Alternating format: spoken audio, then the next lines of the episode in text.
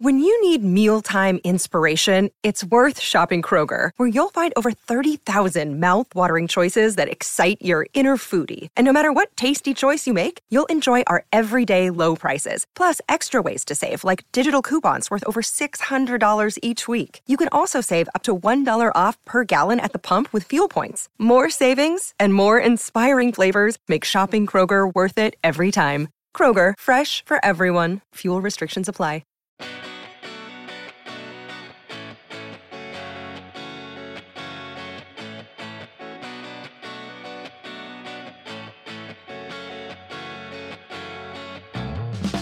Alrighty, welcome back to the Celtics Lab podcast. I am your host, Cameron Tabatabaie.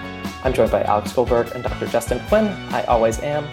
We're going to get right to it, and we welcome in a very special guest, uh, a woman who really doesn't need an introduction, representative for the state of Massachusetts in the American Congress, Ayanna Pressley. How are you? I'm doing fantastic, representing the Massachusetts 7th humbly, uh, while also proudly we're very excited to have you. Uh, we had Maura Healey on a few weeks ago.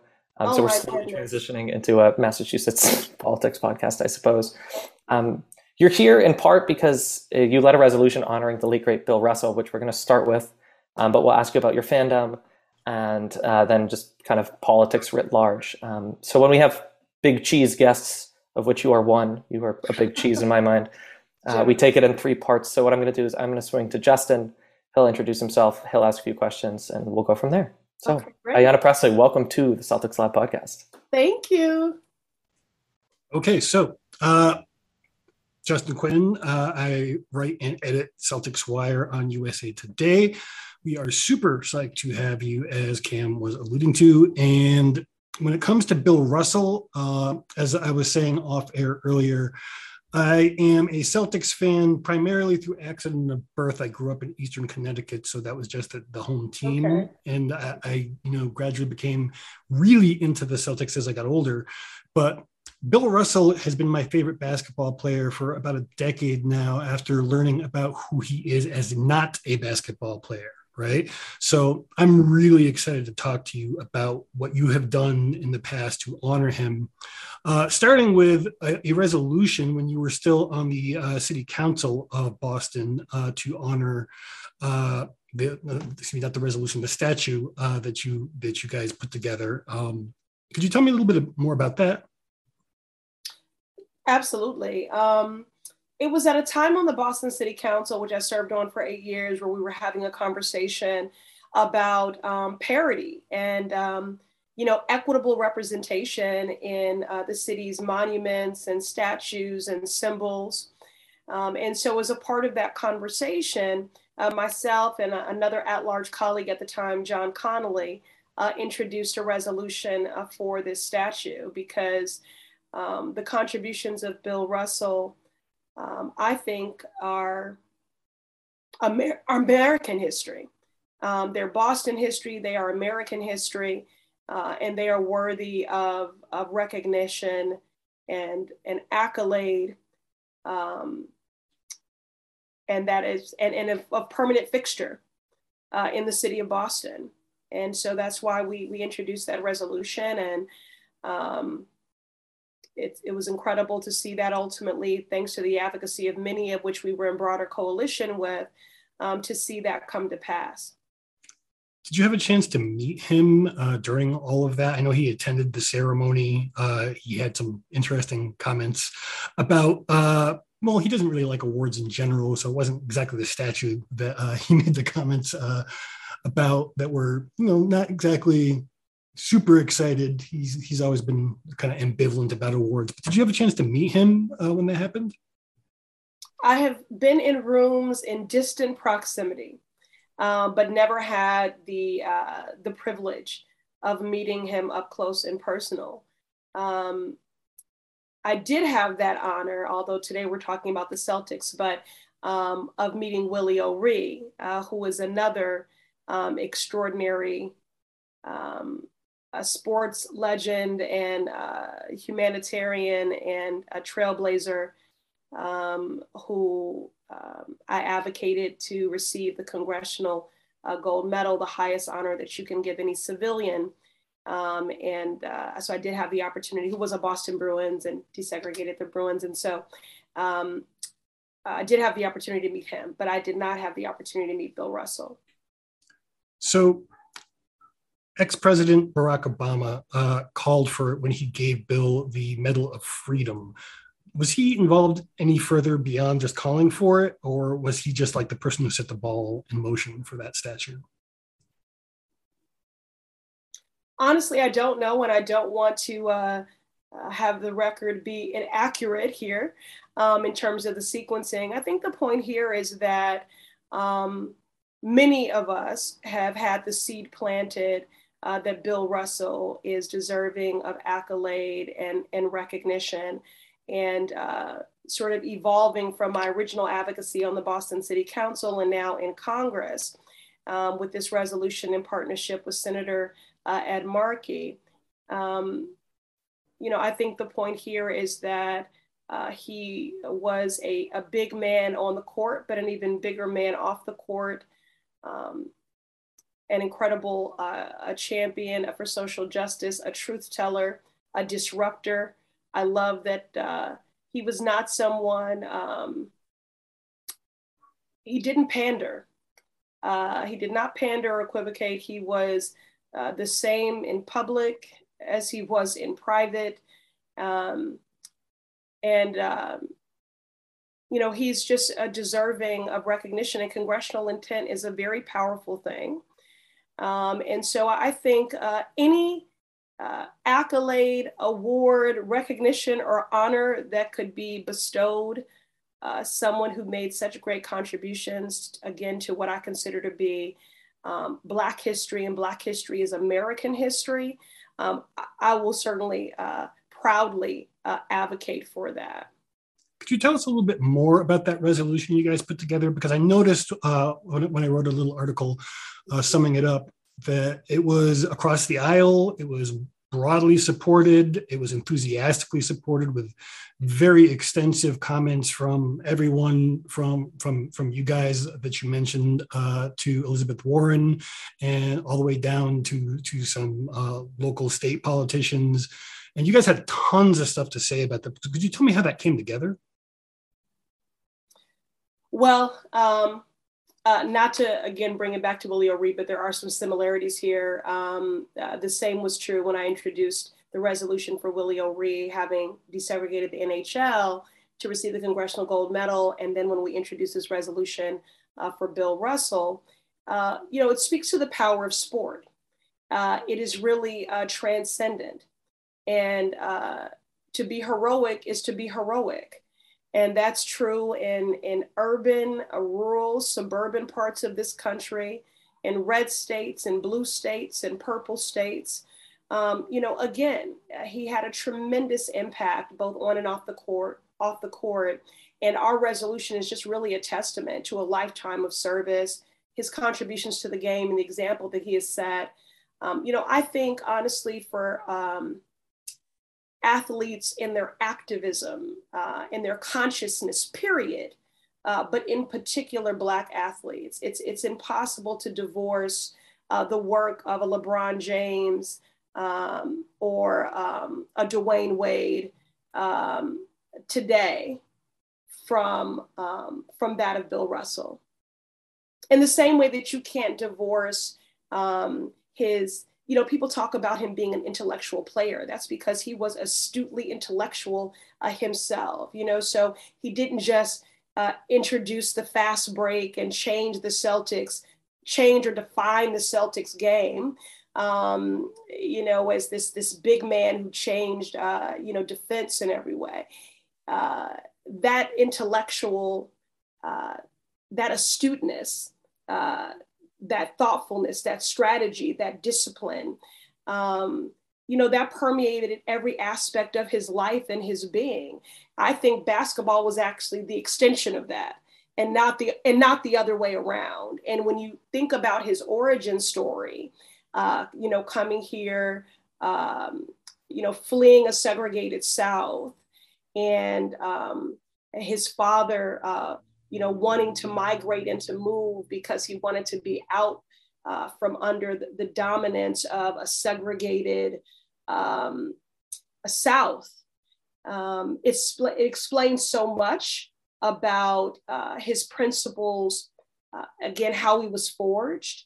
And so it really is not surprising um, that he did everything from wear a goatee, which people considered to be very, uh, you know, even militant at the time, um, you know, championing the need for, for quotas for Black uh, referees. I mean, uh, what I love about Bill Russell is that he could have been very comfortable. I mean, not really, I guess, because he was also constantly, even with being who he was, experiencing still uh, racism.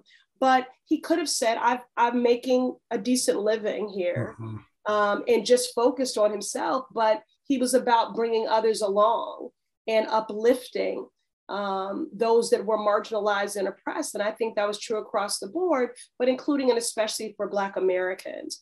Um, and then while doing that, you know, by the way, uh, making history um, with the Celtics.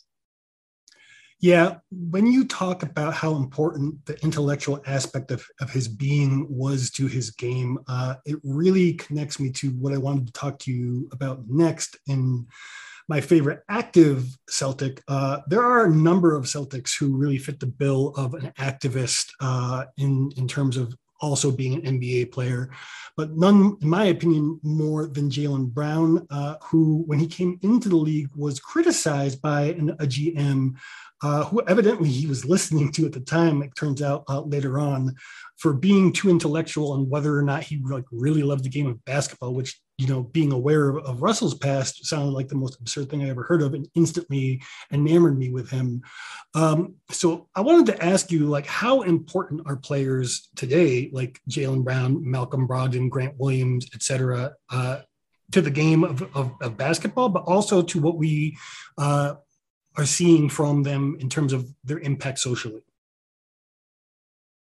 Well, they have huge platforms. And so um, when you have a huge platform, um, I, I think that you have a responsibility and i know there was there's been debates about this for decades you know and and those who have been um, i think uh, offensive in saying saying or inferring just shut up and dribble. Um, you know they have platforms and because they have platforms they have influence. And i think they have a responsibility um, to be responsible stewards of that platform uh, and to influence in a way that is intentional. Um, otherwise, I think um, it, it, would be irresponsible. They hold a lot of power. Their footprint, uh, both literally and figuratively, is so big.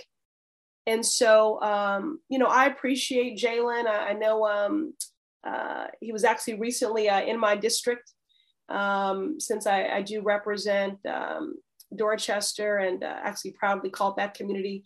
Uh, my family and I, we did call it our home for a decade plus. Now we live in Hyde Park. Um, but, you know, he's very present in community.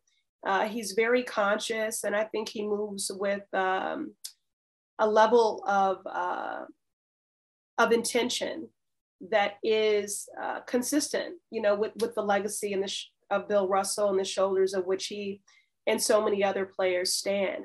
I think that there's been a, a resurgence of activism uh, from athletes in recent years. I think certainly that hit um, the tipping, the tip of the spear moment was um, the last three years um, uh, with the more high profile uh, tragedies and, and, instances of uh, police brutality that occurred. But um, I think we have seen in the last, you know, five to 10 years, a real resurgence of the activist athlete, um, philanthropy, uh, civic engagement, electoral politics, um, educational equity, you know, really all social justice issues. And I have had uh, players from the organization uh, through third parties reach out to me in my office uh, on several occasions wanting to partner with me on uh, issues relative to reforms in our criminal legal system. Very cool. Now, we're going to downshift to a slightly different register uh, with Alex. Okay. He's got some uh, questions about Chicago, I think. Okay. Among other things, thank you, Justin, and uh, thank you, Con- Congresswoman Pressley. It's really an honor to have you on here. Really appreciate your time. Uh, for those listening at home, I'm Alex. I am a Celtics Lab podcaster and voice of the fans. I am a history teacher. I am a bass player, and I am so much more. Um, and I have some questions for I'm so you. Jealous. Bass players are the coolest people. I, I, you know, I really agree. Thank you so much for saying it. um, so, Congresswoman Pressley, um, one of the things that we wanted to talk to you about is uh, that you grew up in part in Chicago for a while, and there's another basketball team in Chicago that was hitting some prominence right around when you moved to Boston. Um, did you grow up a Bulls fan? How, were you part of the Bulls fan community? Are you still a Bulls fan? Oh my goodness. Okay, all right.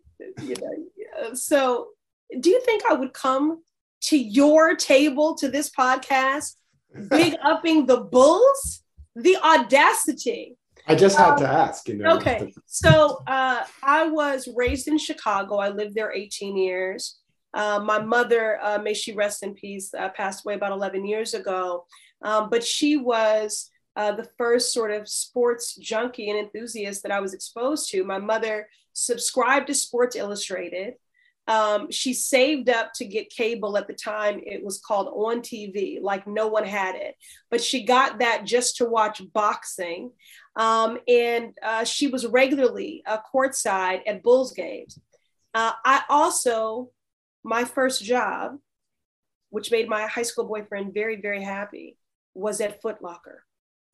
Uh, and so, so, so, um, but my mother honestly was the one that that uh, that influenced my um, appreciation uh, for sports. But she was much more astute than I. She would follow folks from high school to college, you know, into the pros, know all those stats.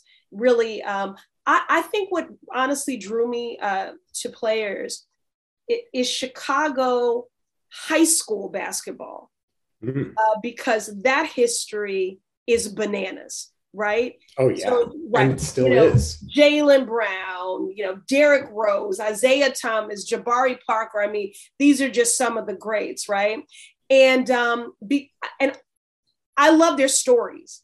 So, like honestly, what really got me more into the game um, was the stories of the players you know, I was very uh, interested in people's origin stories because I thought it explained a lot about the anatomy, anatomy of them as players um, and their psychology and sort of how they approach things. And I know people might feel like there's, there was many of them had the same story, but you know, to me, there was always texture and nuance in that. And um, I loved better understanding just um, their origin story you know kind of where they were where they were you know forged in this if you will. Same thing with bill russell right? As i was speaking to um, earlier about um, uh, his roots and how that shaped him as a man and as a player. And so um, because i was so into the stories behind the players and because of the incredible history of high school um, basketball players in chicago uh, the very first movie that I saw, a documentary on basketball, of course, was Hoop Dreams. And yeah, that classic. set me on this path of literal obsession with basketball documentaries. Oh, yeah. I mean, awesome. There is not, you can't name one, just try. There, there's not a bas- a movie about basketball that I have not seen.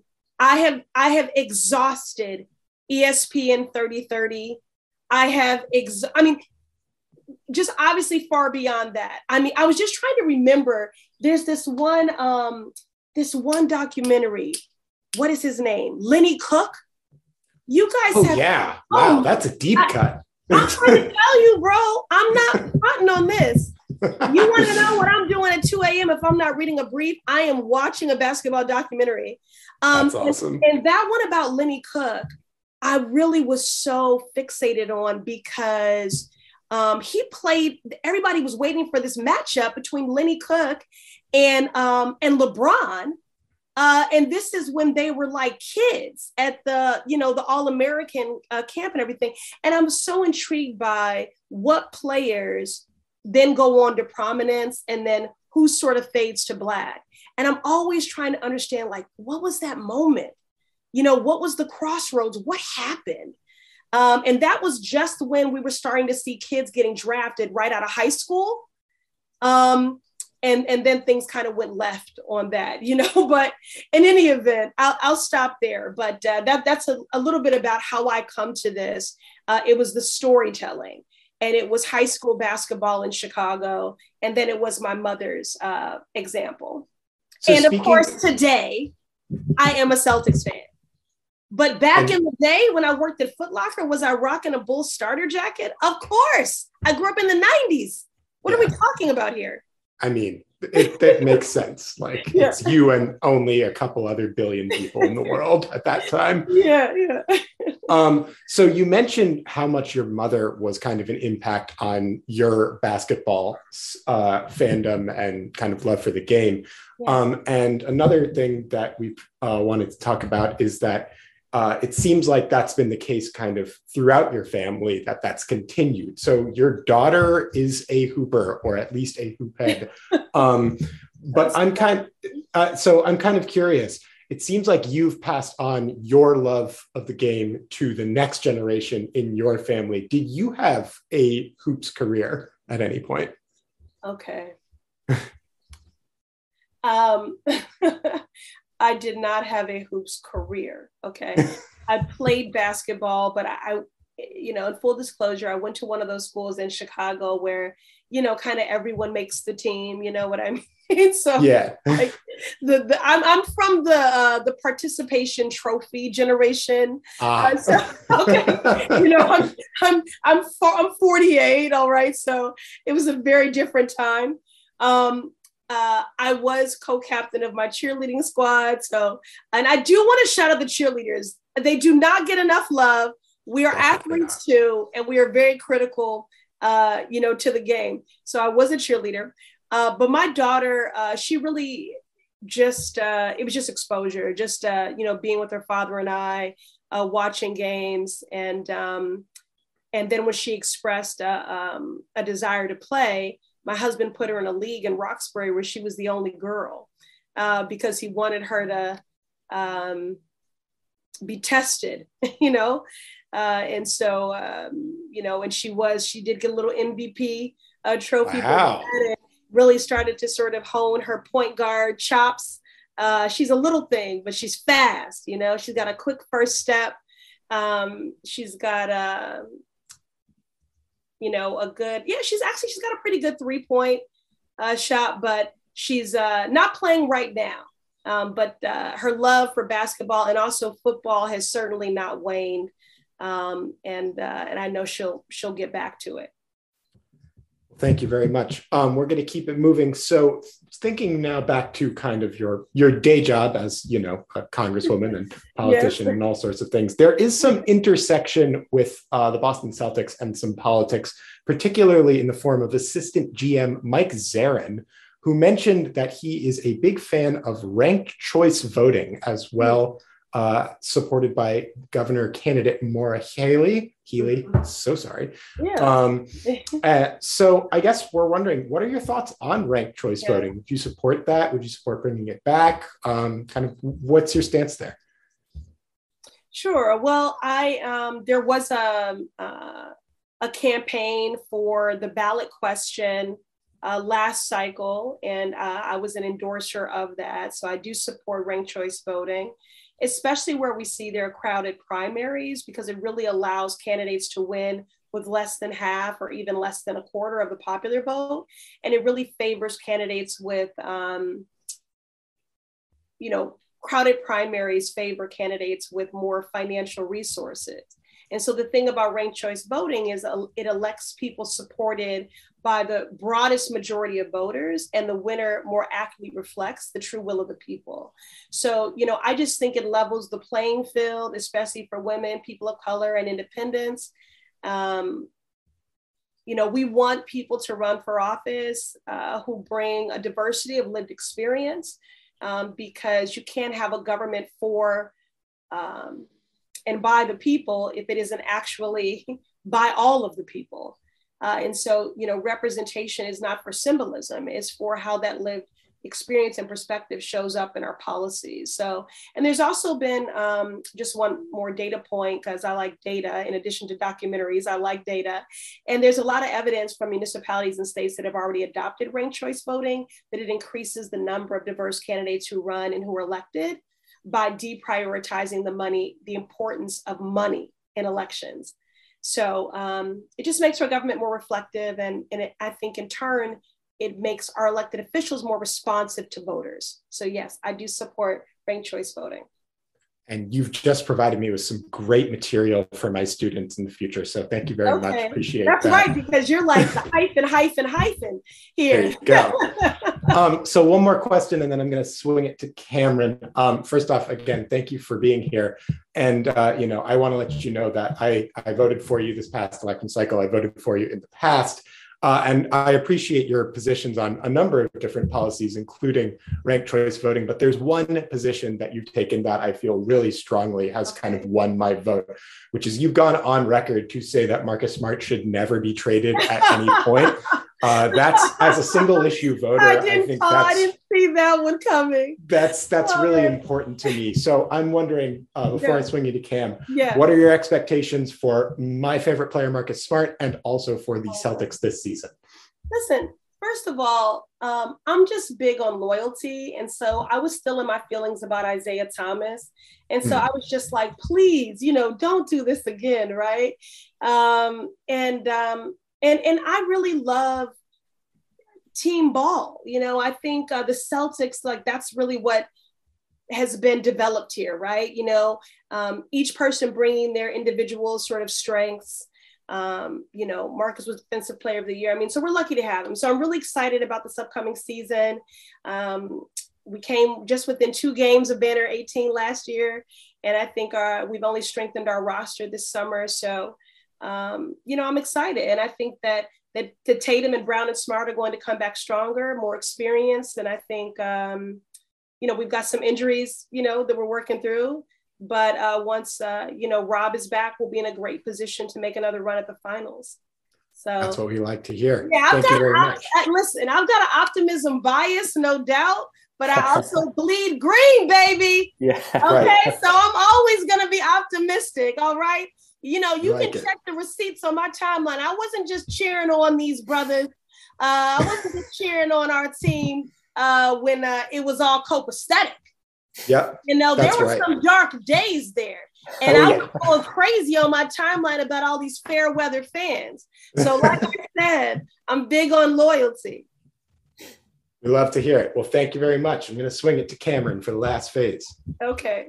Sure. Uh, first of all, tremendous. Uh, maybe you should co-host this podcast because you really do know hoops. Uh, Ayanna, I'm I'm going to move quick. Yeah. Celerity is of the utmost importance. Um, okay. But I I would be remiss if I didn't ask you about a few things. Okay. Um, I'll say I don't like to use the word location. I like I mean uh, identity. I like to use the term social location. Okay. Um, because sometimes you know we we're checked boxes that don't mean so so much to me, but I'm going to break down some of my social location as a way of talking about certain things. So I identify as a student loan holder. Uh, that is an identity that I hold. Okay. Um, can you give me a quick piece on your uh, point of view on what's happening with student loans and what happens next? Something transformative, game changing. Uh, for the 800,000 plus borrowers in Massachusetts, the 100,000 borrowers in my district, the Massachusetts 7th, um, and 43 million people writ large in this country are going to have their load just a little bit lighter. Um, mm-hmm. And this is um, a fight that I led in the House, working closely with Leader Schumer and Senator Warren. Um, and, um, and I want to encourage people to go to um, let me check my note because I want to get this right because I want to make sure as many people as possible are signing up for this. Um, but I want folks to go to studentaid.gov slash debt relief, studentaid.gov slash debt relief. Um, and in doing that, you'll receive notification very soon because all these things are going online You'll be able to then um, prove your verification of income. And uh, in um, you know four to six weeks, people will start to see this relief, and in some instances, have their debt zeroed out completely. Uh, this is a nearly $2 trillion crisis. You know, when we first started this fight two years ago, there were people that tried to make the issue fringe, marginalize who would be, uh, who would benefit. They tried to say be regressive in impact. They tried to say it would only benefit white graduate students who went to affluent, um, you know, institutions. Completely false. Um, you know, for those who would argue this is a hand out, it is a hand up for those who would say, I took on loans, I paid them off, and you should too. Look, I took out loans. I'm consistent with 85% of Black borrowers whose family don't have generational wealth, having been blocked out of every federal program from uh, the New Deal to the GI Bill to the Homestead Act, victimized by redlining. You know, I, I'm no anomaly. You know, Black borrowers borrow at 85%, white borrowers at 65%. Black borrowers five times more likely to default. I was one of those. I took out loans, single parented household, first one to pursue higher education. Why did I do that? Because society told me we live in a meritocracy. Education's the equalizer. If you want to make a contribution, if you want to get ahead, you've got to go to school. Uh, the problem is, how can it be the equalizer if it continues to become farther and farther out of reach for people? The cost of higher education has increased by 150%. So when people say, I went to school, I took out loans, I paid those loans, this is usually not an apples to apples comparison. But I will say personally, I did do all those things, and I still want people to have this relief, uh, to have a cancellation where, where that is applicable, um, because the road is supposed to be easier for the next generation. That's what's supposed to happen in a just society. Now, it doesn't address the root causes. We still have to, I think, invest in higher education as the public good that it is. We need tuition free college. We need to invest in Pell Grants. We need to invest in HBCUs. But this is a bold step in the right direction. If you're a Pell Grant recipient, and those were our borrowers who were in the greatest need, $20,000 worth of your debt is canceled. And for non Pell Grant recipients, $10,000. And so it's an economic justice issue, it's a gender justice issue. Two thirds of this debt is carried by women. And it's a racial justice issue. And in fact, one in four Black borrowers will have their debt zeroed out completely now. Um, and uh, and uh, one in two uh, Latinx borrowers will have their debt zeroed out. So again, um, you know, we fought for it to go deeper and farther because we always want to advance policies that go as far and as deep as the herd. Uh, so that fight, you know, continues for more relief, but we are not going to give short shrift to the fact that 43 million people are going to have uh, relief. So go to studentaid.gov slash debt relief, sign up so you can get notified. I want everyone who is eligible uh, for this relief to benefit from it. Tremendous. I, I was actually looking that up yesterday on my day off. Um, and as an aside, your colleague Ed Markey famously paid his way through BC by driving an ice cream truck and that math just doesn't work anymore. It's a, it's a different game. That's um, right. That's right. Another part of my social location is I am an educator, but I, I feel like you you touched on that. So I'll close with one last thing. Um, a third aspect of my social location is I'm an Iranian American. So this week, especially, I know why I'm voting in November. But um, from your point of view, from where you're at in the world, why is it so important that we vote this November? Yeah, I mean, um, it, it sounds trite to say it, but it's not hyperbole. It is just the facts. Quite literally, every issue is on the ballot, and um, our democracy is on the ballot. Uh, the preservation of our democracy is on the ballot. Um, as someone who's a survivor of the January 6th insurrection, um, we know what happens where there is inaction and where there is inertia. There is insurrection. And so it was now, now is not the time for detached acceptance of a undermining and a rolling back of reproductive justice and freedom. You know, now is not the time for detached acceptance of voter suppression, of um, emboldened white supremacy. Um, you know, we have to continue to remain vigilant. We have to fight for the gains that have been made, fight like hell for them, to preserve them, and to build upon them. Um, and so I'm of the belief that policy is everything. It's my love language. Uh, I think uh, we've proven what it is to legislate hurt and harm, every injustice, every inequity, you know, every racial injustice. I represent the most unequal delegation or district rather in our delegation and one of the most unequal districts in the country. Do you all know that from Cambridge, Harvard Square to Roxbury, Nubian Square, the blackest part of my district, that life expectancy drops by 30 years and median household income by $50,000. That is the result of policy choices, what I would characterize as policy violence. So if, if we can legislate hurt and harm, or if they can, we must legislate equity, healing, and justice. So quite simply, who you vote for determines who's elected, and who's elected determines the policies. And the policies determine who lives, who dies, who survives, who thrives. So if you want a country, you want a democracy, if you want a planet, we need you to vote. Stunned silence on my side of the screen here.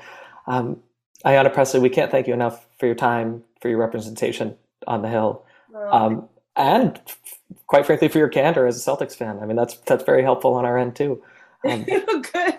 I'm glad. Well, you know, I'll come back for some analysis. Otherwise, I'll just sure. keep giving you guys some hot takes on Twitter. Okay. And, and hey, let us know if you ever catch a game this year. We'll try and make it. I sure will. Okay, I do have to concede this. There's nothing like the Garden, but I want to say Chicago fan food, it is better. Hmm. Oh, interesting. I, I don't have a frame of reference. I have to, to believe you. you. If you have not had a Chicago hot dog, oh well, yeah. I mean, that's fair. I don't know. You can get the you can get a clam chowder at the game. It's a little awkward to like sit and eat your chowder, but you can. Clam chowder at a basketball What's that game. Clam chowder. That's weird, I do. man. I don't know. I don't know. I'm standing by it. All right, gentlemen. Thank you, brothers. Appreciate you. Thanks very, very much. All right, Likewise. take care. So, thank you again to Ayanna Pressley, representative for the state of Massachusetts in the House of Representatives, and maybe our most interesting guest, um, really knows hoops. We're going to talk about the news, the preseason, a few other things, but first, we're going to pause the action and talk about our friends over at betonline.ag, your number one source for all your football betting needs this season, on top of everything else you might need. You can find the latest odds, team matchup, player news, game trends, all on betonline.ag. It's your continued source for all your sports wagering information from live betting, free contests, and live scores, plus giveaways all season long. BetOnline is the fastest and easiest way to bet on all your favorite sports and events from MLB, MMA, tennis, boxing, and even golf. Head to betonline.ag today to receive a 50% welcome bonus with your first deposit. Make sure to use our promo code CLNS50 to receive your rewards. Bet online where the game starts. Okay, we're in the preseason, and since we last chatted, uh, the Celtics have just pulverized the Hornets. I know it's a preseason, doesn't matter, but whoa. And then um, I know it's a preseason, doesn't matter, kind of choked away uh, a big lead to the Raptors, but we can get into that. We'll talk about Blake Griffin and maybe some other stuff. Gentlemen, we could get into both games with specificity, but just in general, how you feeling about the team? Justin, I'll go to you first. I'm actually surprised at how well they're playing, given everything that's been happening in terms of injuries, uh, unexpected uh, chaos in the coaching department, which we don't. Uh, whatever do you mean? On.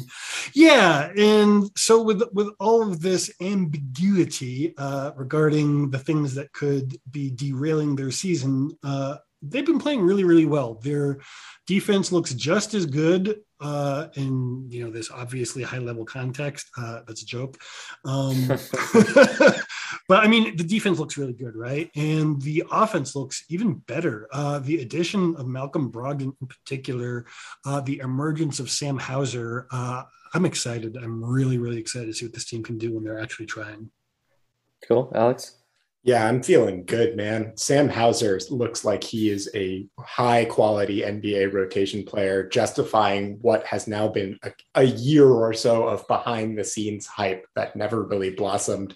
It seems like this is going to be a big year for him. I totally agree on the Brogdon fit. Uh, and one thing that's really kind of stood out to me is that Jaylen Brown in particular looks really motivated this year. He looks like he has got something to prove. And who can blame him? If he makes all NBA in one of the next two seasons, he's going to be in line for a monster payday. So uh, I'm feeling pretty good. I think some of these kind of unproven guys like Kabengele and Noah Vonleh are showing me something as well. Um, there's definitely, it's not perfect. There's definitely some warts. Uh, the turnovers are still a little dicey. And you know, Jayson Tatum is maybe going to do his usual slow start to the season, which we should now just kind of factor in, I think. but uh, overall, pretty happy. Yeah, I'll just add before we get specific that Malcolm Brogdon is such an important addition to this team. His passing is, he's the best passer on the team, as best as I can tell, or at least trying to be. And what he offers to the second unit um, for Hauser and Pritchard, and surprisingly, Grant Williams is really intriguing to me. Um, to say nothing of his leadership off the court, Brogdon's. Um, so I'm so so excited to watch Brogdon play with the Celtics team. Uh, let's get into the games quickly because there, there was enough to see. So that first game, they crushed the Hornets 134 to 93. Uh, we saw Hauser go Nazi at 14 points. Hauser Hive, what's up? Alex, as you teed off, um, Jaylen Brown looked great, got going quick. Um, as I offered, Malcolm Brogdon led the team in assists. Uh, Mfiondu, I th- hope I'm saying that right. Kabengele, we're calling him Fee, looked good. Noah Vonleh looked good. Where are you guys at on the big man battle right now, either from that Hornets game or stretching into that Raptors game, Alex? I just feel like with the energy that he's brought and with the fact that his teammates all seem to really love watching this dude on the court, in my mind, there's no doubt that Kabengele has to make the roster at this point. I just think that he's such a great, fun, energy big. It seems like he really cares out there. Like he's a very visibly emotive guy that is trying to actually impact winning. And he's developing some quality uh, he, he's developing some quality chemistry i think with malcolm brogdon and jaylen brown in particular. Those are some guys that he's kind of building uh, a solid kind of run with. Um, he's been super impressive. And i think at this point if we're talking about big man battles for one of the last celtics roster spot I would I would strongly lean towards Kabengele being the guy to make it. Don't disagree. Uh, Kabengele looks like he is going to be able to be an actual contributor to this team, but not quite to the level I think that you know the front office had hoped. Uh, same with Vonleh. He does make a lot of mistakes. They have to play him in drop. He's not like an ideal fit for this roster, but they he's going to be good enough. I think. I think he's probably going to make it as well. And on the other end of things, uh, I don't think that some of the wing wingier players like Justin Jackson and Brodric Thomas are going to make it just because they have not looked great out there. And you know, they, there's still maybe some time for them to turn it around. But the, the the big thing that I saw from that is that those those two bigs we just mentioned, I think, are almost certainly going to make the roster, and that the wings who are on the training camp deals are almost certainly not.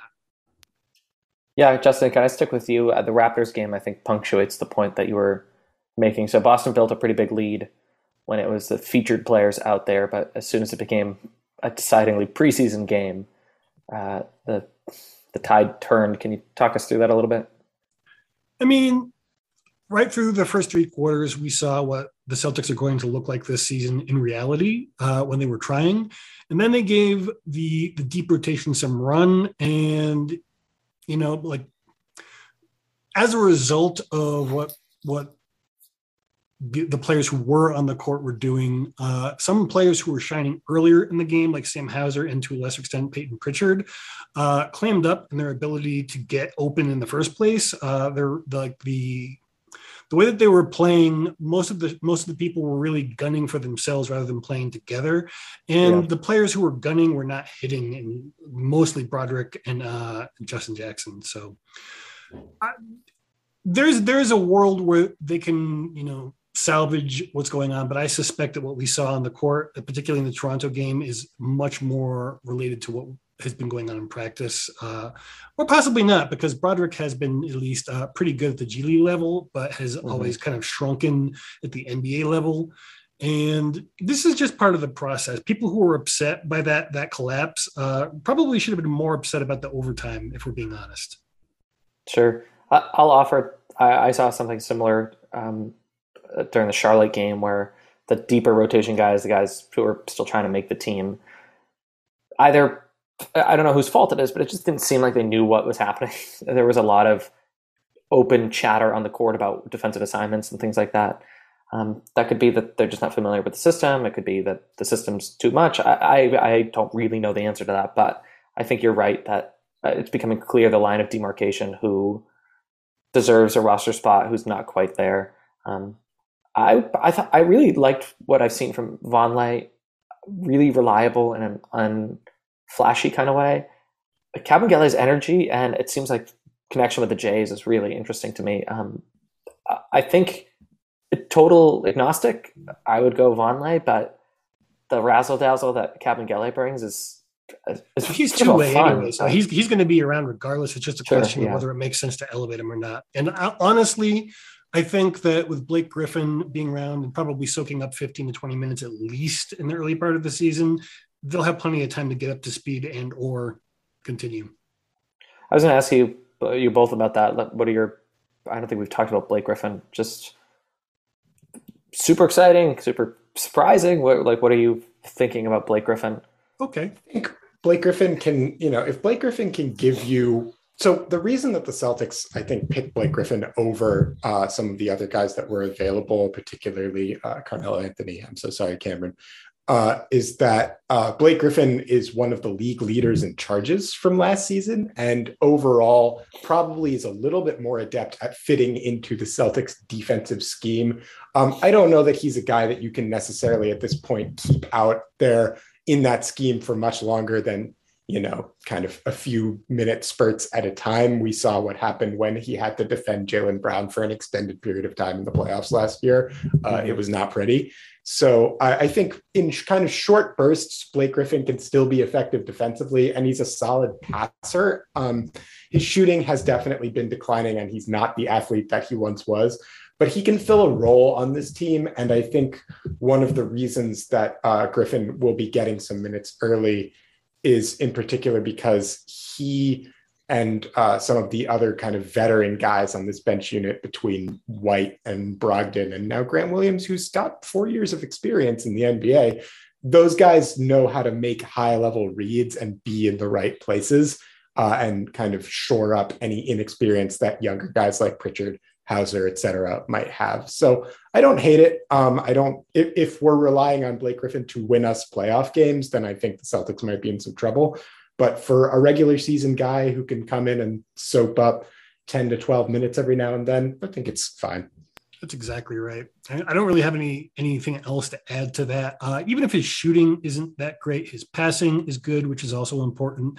He gets rebounds just as well as he ever has. He may not have you know the, the leap over a car athleticism anymore, but he's going to be fine for what they need him for, which is basically to fill in for Rob while he's out and provide some veteran leadership. I would also just add, yeah, the leadership piece. He has seen an organization go through scandal. Uh, he has seen an organization fall from grace pretty quickly. Uh, he's also a funny, charismatic guy who is the same age as the coach.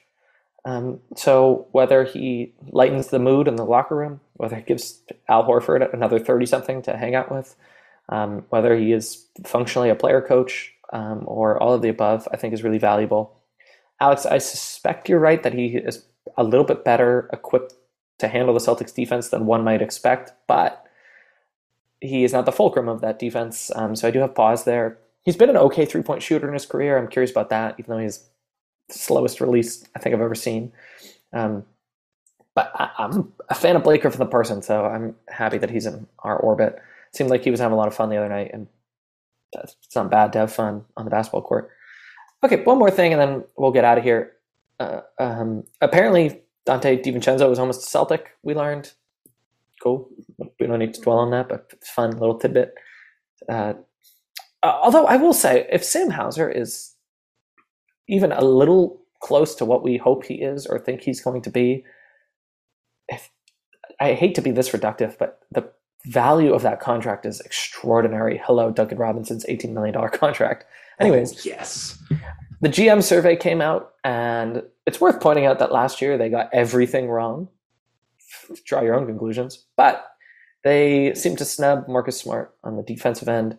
Jayson Tatum was not a at the tip of people's tongue when they talked about the MVP. Any thoughts on the GM survey before we close up shop here? I've already kind of tipped my hand as to what I think about it.